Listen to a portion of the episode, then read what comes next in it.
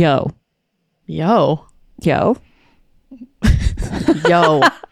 Yo, weirdos. See, it, You, it's are you making fun of me, Megan? no, you never. Oh. Maybe. This week, we're talking about life stages. All the things. I make an awkward comment about K I S S I N G, you know, like that nursery rhyme of like, first comes love, then comes marriage. We're like, yeah, and then comes death. Because we're going to talk about that too.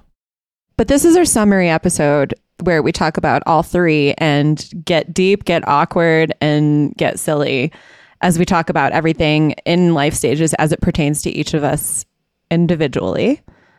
So, Megan, are you are you ready to jump in with me? I'm ready to jump in. It's early. I got my coffee. Let's do this. Perfect. I'm just going to say yo one more time. So, yo. Let's go. Welcome to Girls Just Want to Have Funds, the weekly podcast that deconstructs the intimidating world of finance. Hosted by Syra Rahman, VP of Finance at HM Bradley, and her partner in crime, Megan McShane, a manager at a Fortune 100 company, and supported by StockTwits. Girls Just Want to Have Funds will take on the important questions in personal finance that so many of us avoid, but also take on a glass of wine or two. Learn more, subscribe to the show, and join Syra and Megan on their no shame adventure to financial freedom at girlsjustwanna.com. We're doing a fun episode, team, because we had somebody bail on us. Is this karma? We don't know. From me. Probably. Am I unmuted? Oh, yeah. I, how did I mute myself? I'm like singing We Are Family. You muted yourself because even you didn't want to hear yourself singing. or did you mute me? No. oh, Lord. Uh, well, here's the thing of it. I mean, it's all about life, right? And I guess that's what we're talking about today life stages. life stages. All three of the life stages, the major life stages, right? So, actually, it kind of annoys me that we consider these to be the big three because I actually also consider, by the way, like, okay, first of all, let's start from the beginning. The big three life stages that we focused on were getting married, having kids, and death. I would also think that getting your first real job, getting your first big promotion, like stuff like that is also, don't you think? Yeah. But life isn't just about work. This goes back to us talking about this, right? The balance thing. So it all kind of weaves together. It's partially balanced, but also I want more people to consider the stuff that I do. Like, this is part of my job, right? This is equally as important to me as having a baby. This is my other baby. Hmm. yeah, I get that. You're right. Yeah. You're totally right. I think on a macro level, though, like people think about it like the most stressful life stages. Maybe that's that's how we wrote it. it was like, ooh, getting married, right? Buying a house, doing all that shit, and then having a baby. That changes your whole life. You don't even know how. No one can give you a roadmap for that one. And then the big one, which you're not even there for, is death. and how you finance all of it. You don't know whether or not we're there or not. I promise I am going to haunt you like a ghost when I pass away. So, What? Oh, God, I hate that so much. You're going to be the kind of ghost that's going to be like, all my pens are broken, you know, Yeah. like on my desk. I'm going to jump out of your be like, closet and be like, booga booga. I'll be like, first of all, it's boo. Uh, okay, enough of the silliness. Should we dive into this first episode and, and get get moving on all of the things about life stages? Let's do it. All right.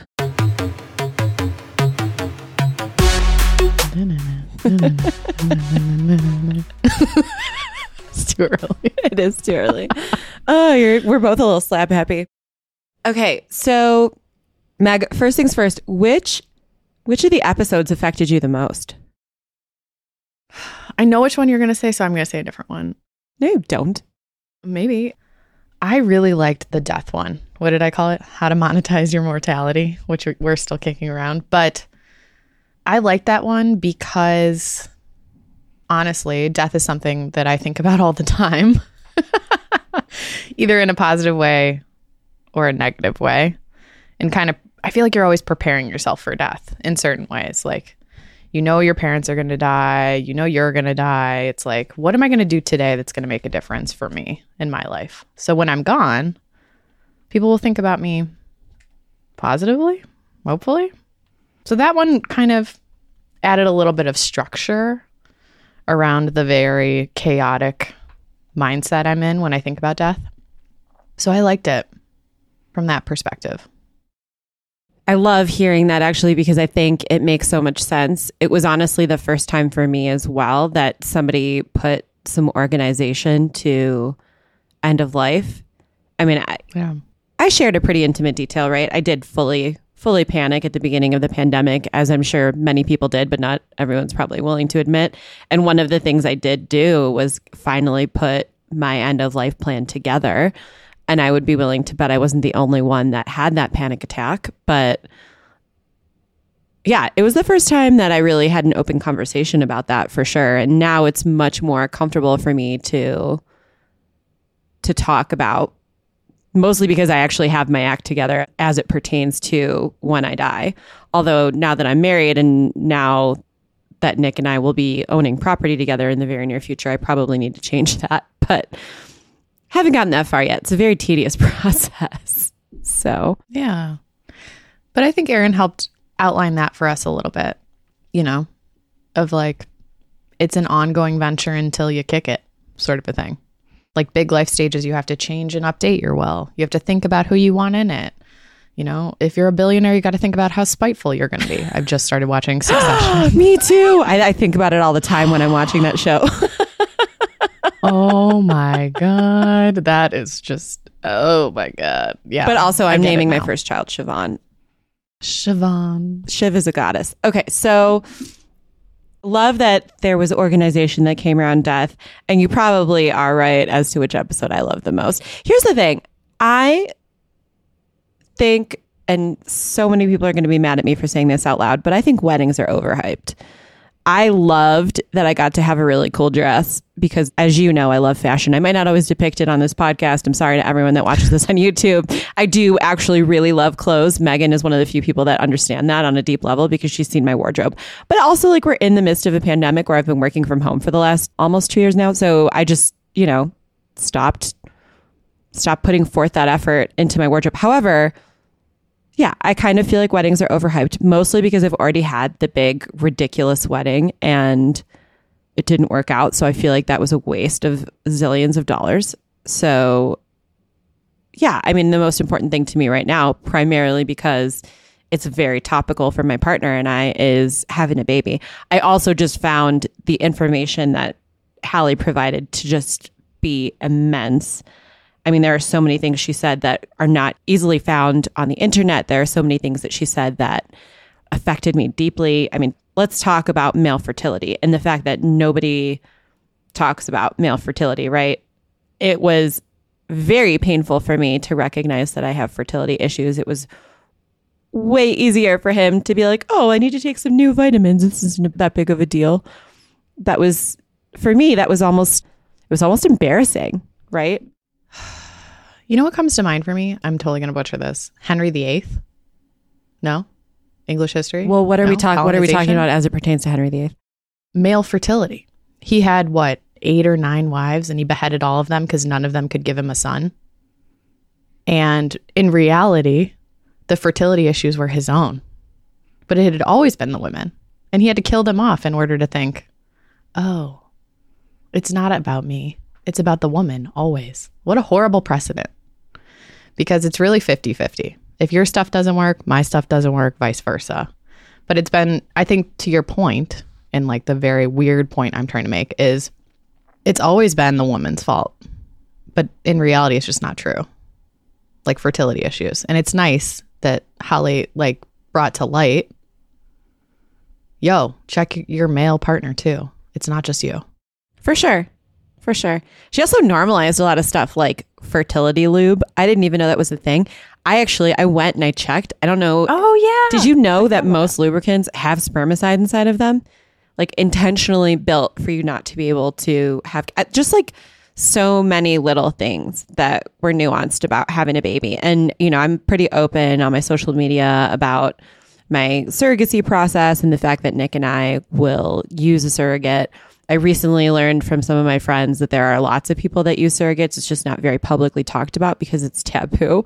But, you know, not being raised in that culture, I wouldn't know that. So, oops. But, Yeah.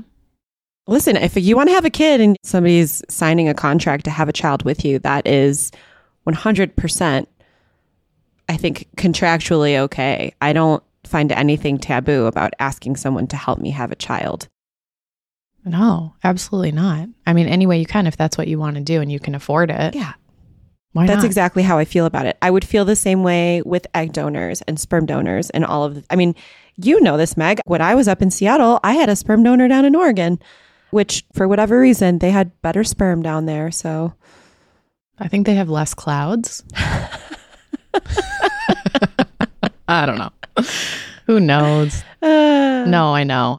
I'm curious to know like how some of our female listeners that aren't ready to have children yet, but it's always kind of in the back of your mind.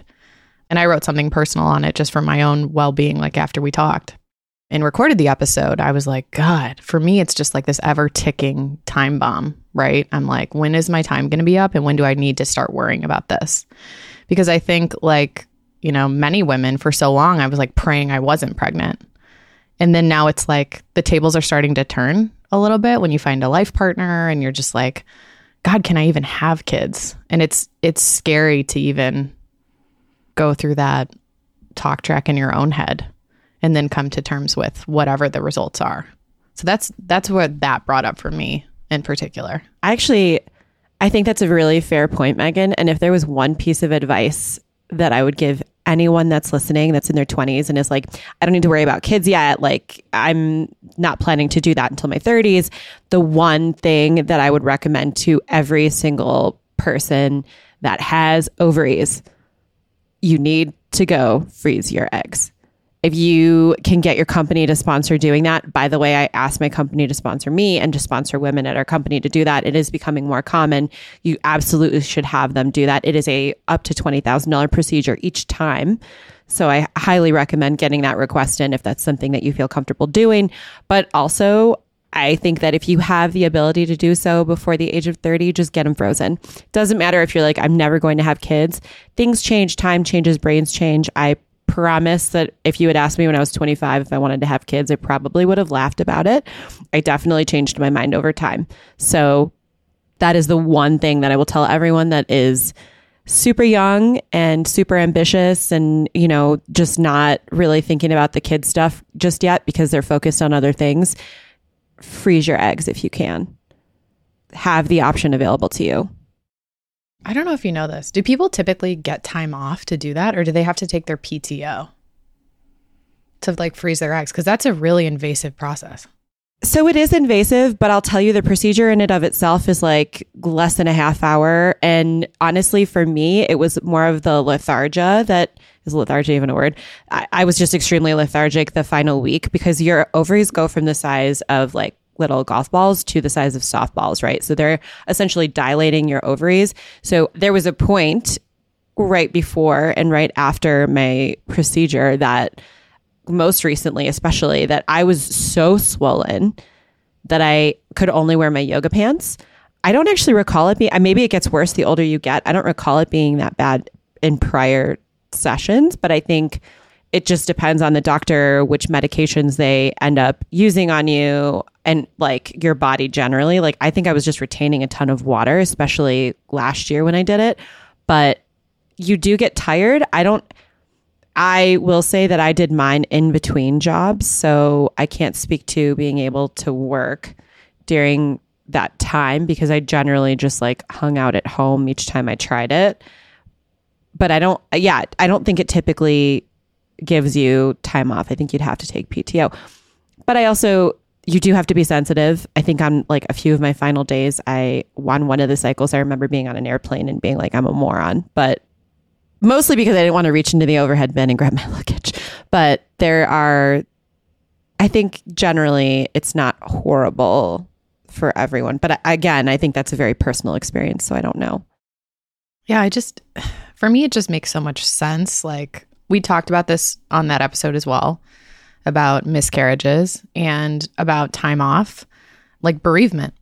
And I think that should be a foundational thing that any company does. Like that should just you shouldn't even have to say it to any one of your coworkers, but I'm taking bereavement leave and this checks the box for it. So I remember the first time it happened to me, it was in 2012, and I took the rest of the week off, and everybody just kind of knew, and I had to talk about it. Yeah, I agree. I think you have to. I think you have to have some kind of plan in place. I don't think just because the majority of CEOs are men, right? And not many of them contemplate this sort of stuff. This is a conversation I had with an incredibly intelligent founder. He was like, you know, I never thought to myself by offering fertility benefits that I could get more female applicants, but actually that's a great idea.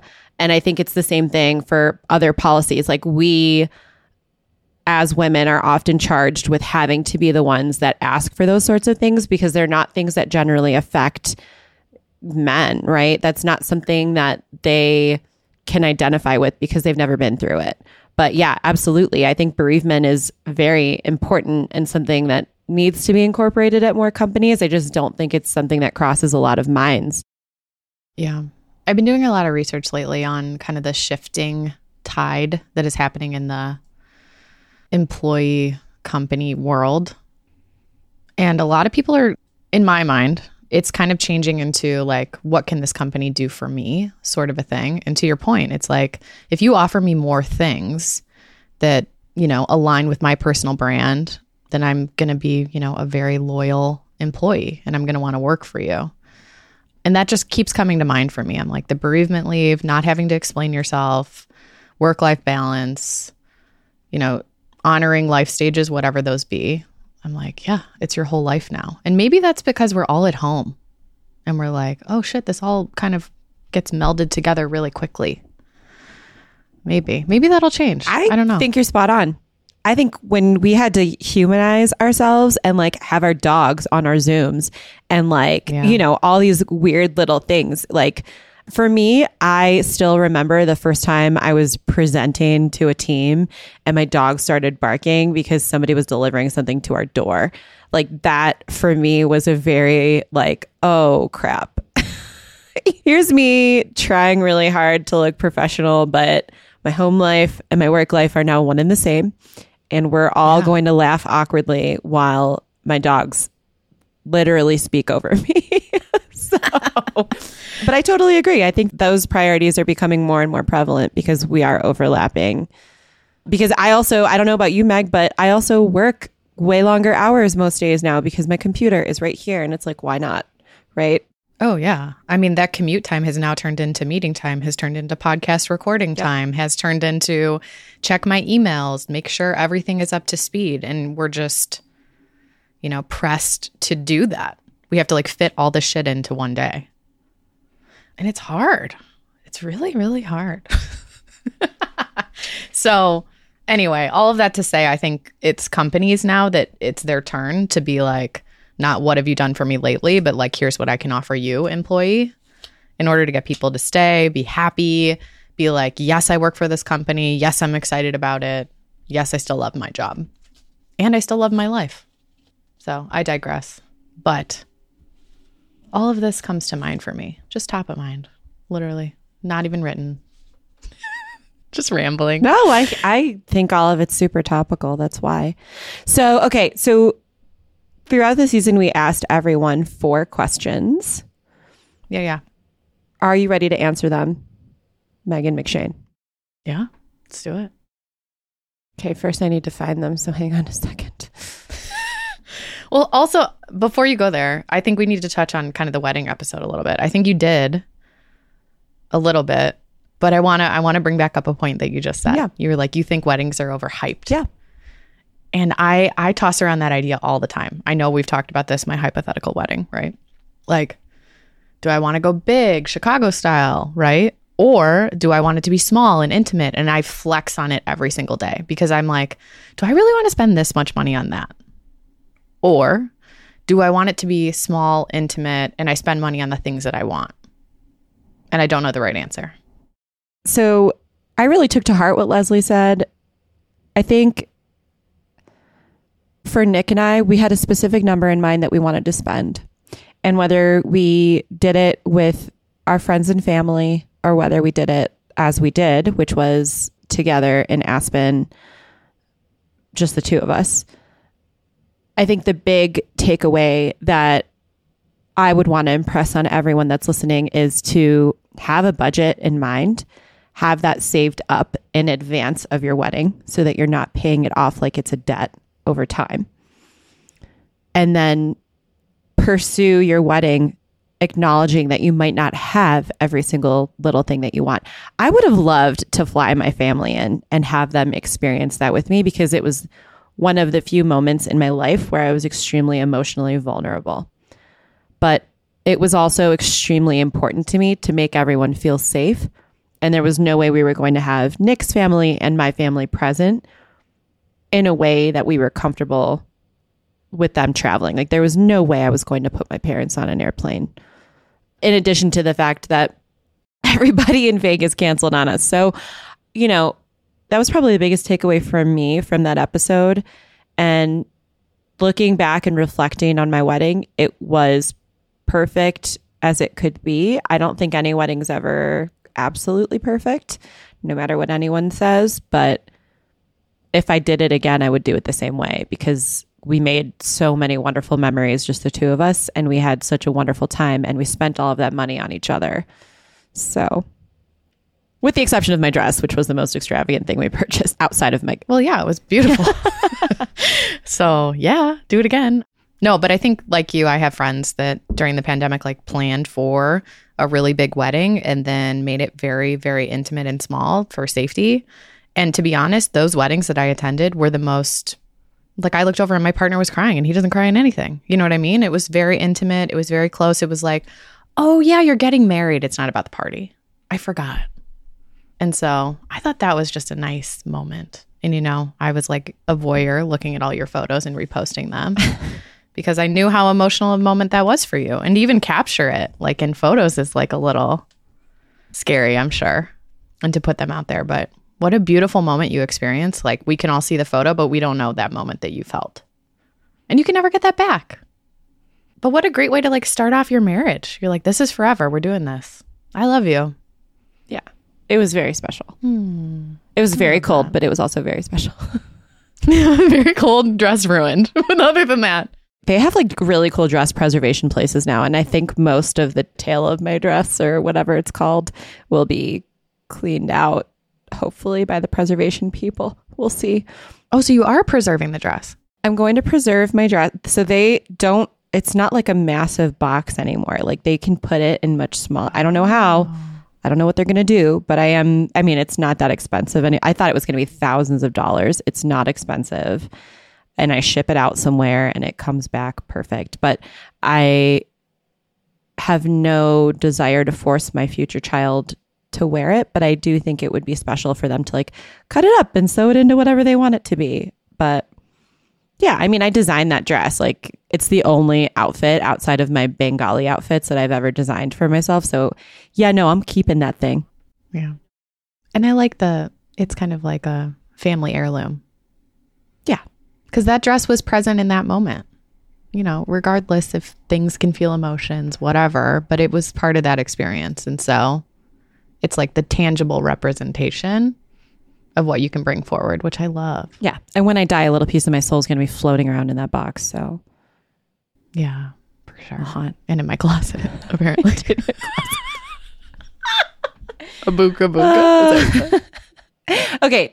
So, are, you, are we ready for these questions, Meg? Now that we've answered it, should we shift to the edit up? Yeah, let's take a break. Okay. All right, Meg.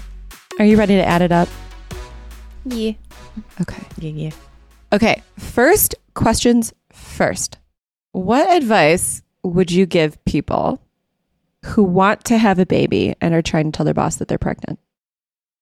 Ooh. All right. Summoning Dr. G. When you're giving people news, always start with positive.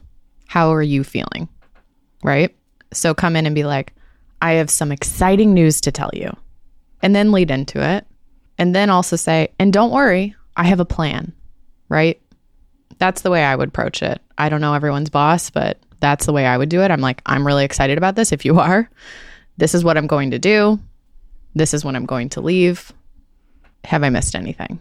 It's more of a directive than an ask. You're not asking anyone to get pregnant or to take maternity leave. It's your right.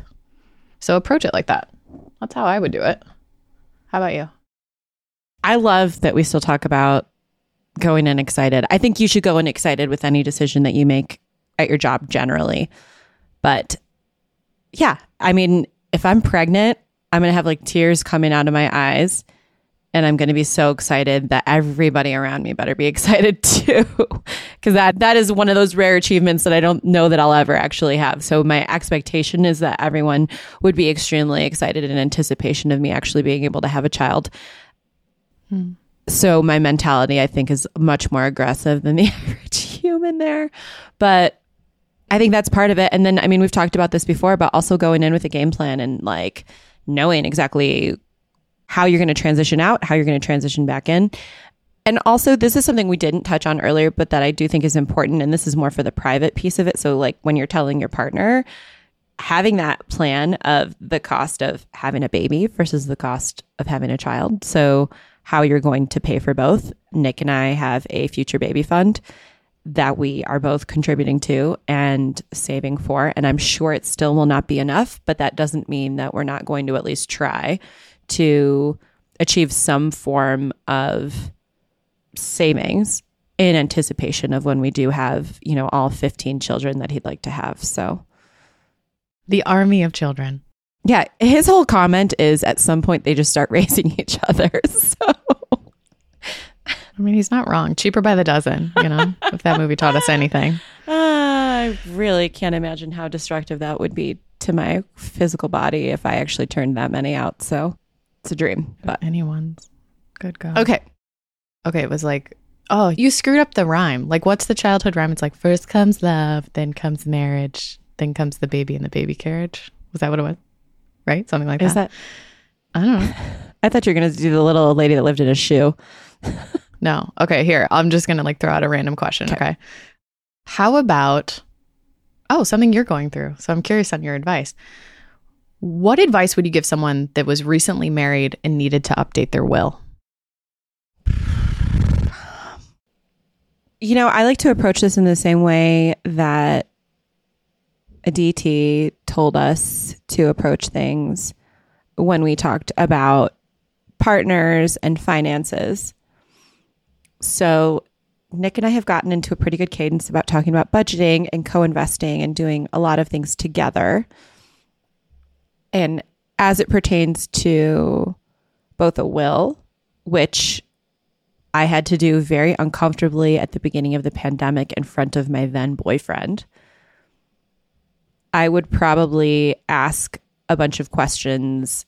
And I mean, he should be asking them too, right? We should be asking the questions together to understand each other's assets and financial situation, and then coming up with a plan together of what happens if you pass away first? What happens if I pass away first? What happens if we have children and one of us pass? You know, going down that entire path, but like probably starting on the front end of like pulling out potential traumas in our past that might affect the way that we approach our will and pulling out different pieces of history and memories that might contribute to how we decide on how we form our trust in our wills. And I mean, by the way, my family being a family of immigrants, like it's not like I came from much of anything. So I am extremely weird and peculiar about my assets. And I'm sure that I've made Nick uncomfortable multiple times.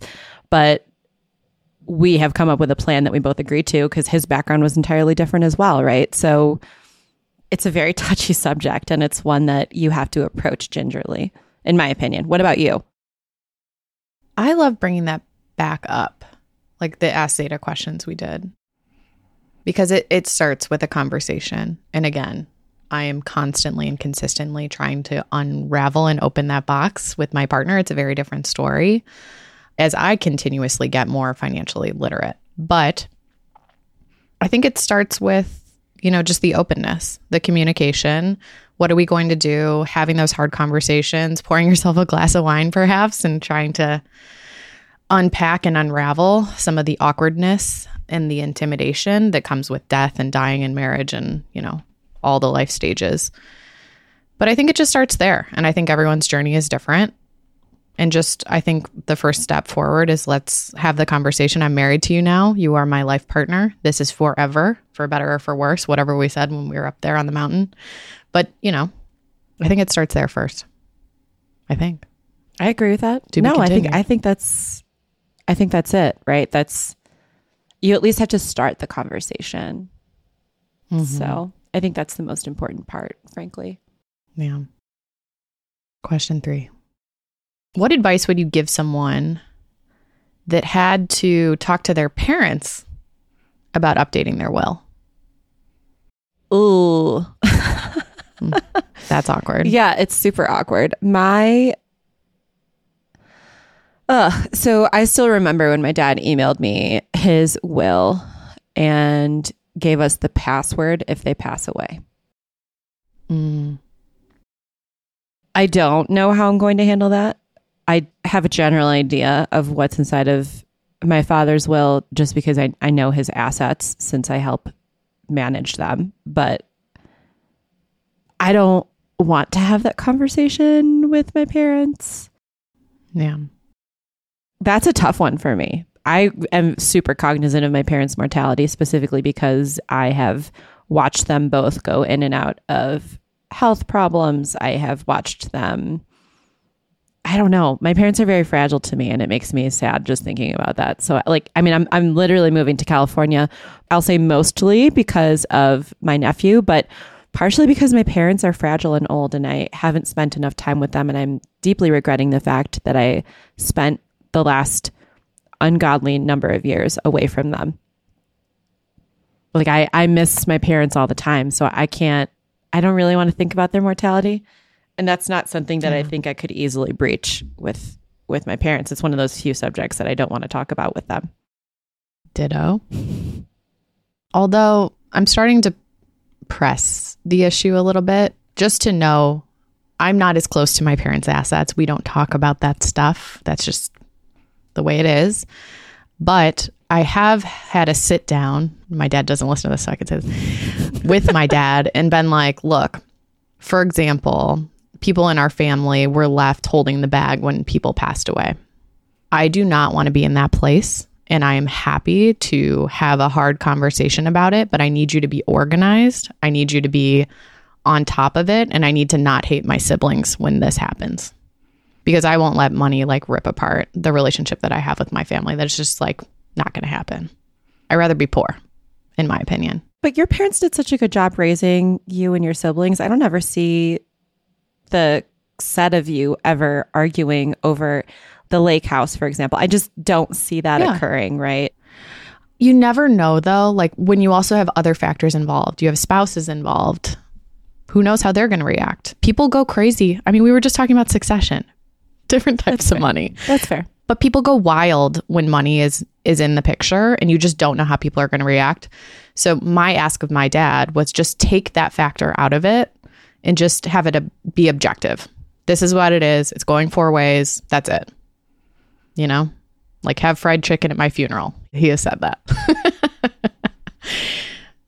but you know what i mean i'm like just let's take the guesswork out of it i don't need to know the details i don't want to talk about it anymore pass me the bottle of wine let's be done with this conversation. So that's the way that I approached it. I was like, let's take the guesswork out and just have it be a celebration of your life. That's all I want. So that was how I approached Does it. Does your dad also want lays at his funeral? He seems like the type of guy that would appreciate the lays. Probably. like for him, it's going to, he's like, we have a party, you know?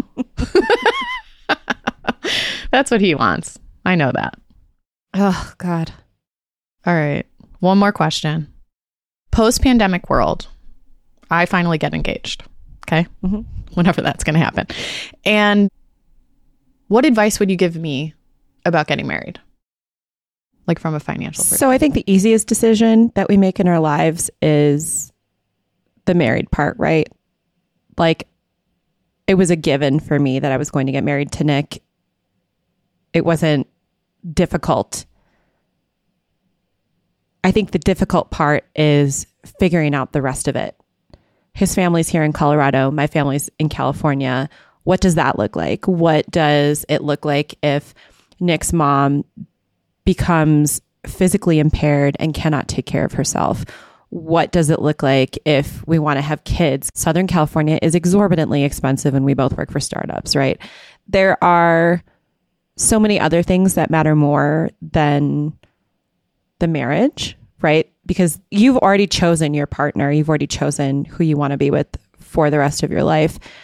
The actual marriage in itself isn't hard. It's planning out everything else that really matters that I think is super important to have. So, similar to having a product roadmap, you probably want to have a life roadmap put together, right? And agree on all of those things because those are all foundational things. Like Nick and I both agree we can and will have a night nurse. We can and will have someone helping us take care of our child in their early years. We can and will have parents around to help us when we need help. Like there are just little things that we had to agree on that are big deals to both of us prior to making the decision to do everything else.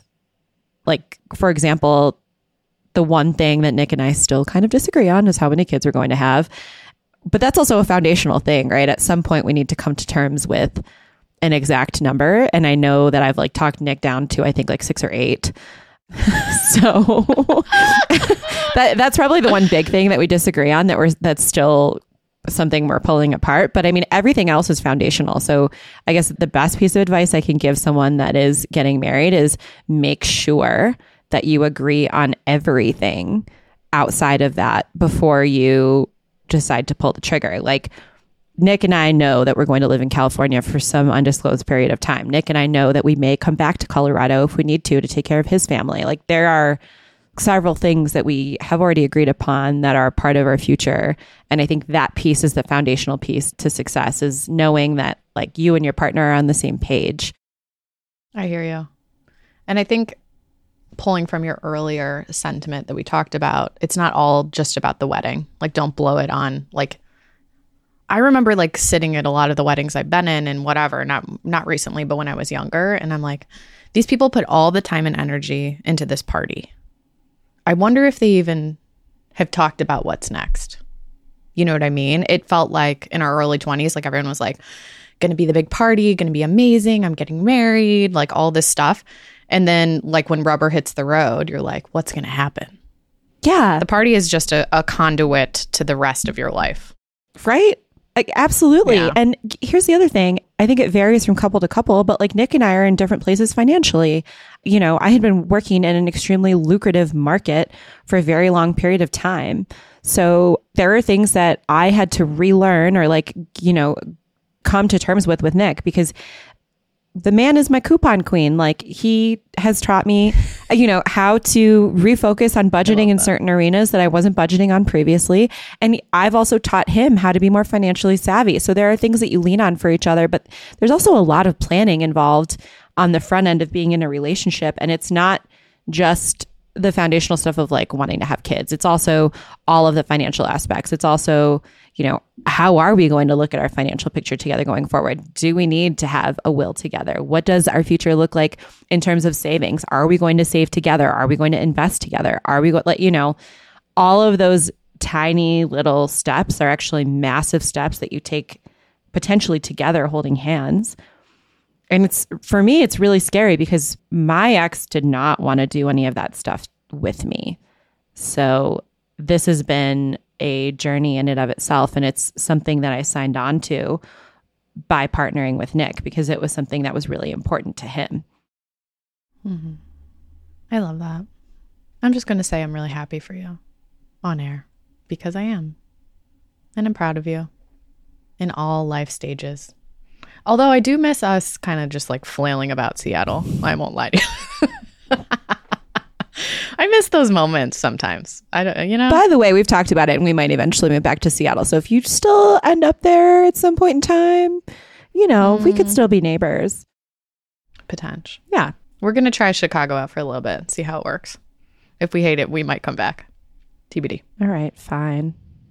I can't talk Nick into the Midwest. That's the only thing. So I don't know. Maybe. Who knows? All right, Lovey, this has been amazing. I love talking life stages with you as always. Yeah. Shall we call it a, a day? let's wrap it A up. morning? Let's wrap it up. I love you. up. I love you. Bye. Bye. Thanks for joining us.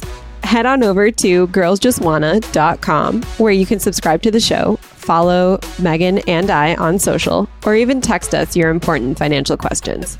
And remember, there's no shame in asking anything. We'll see you next time on Girls Just Wanna Have Funds.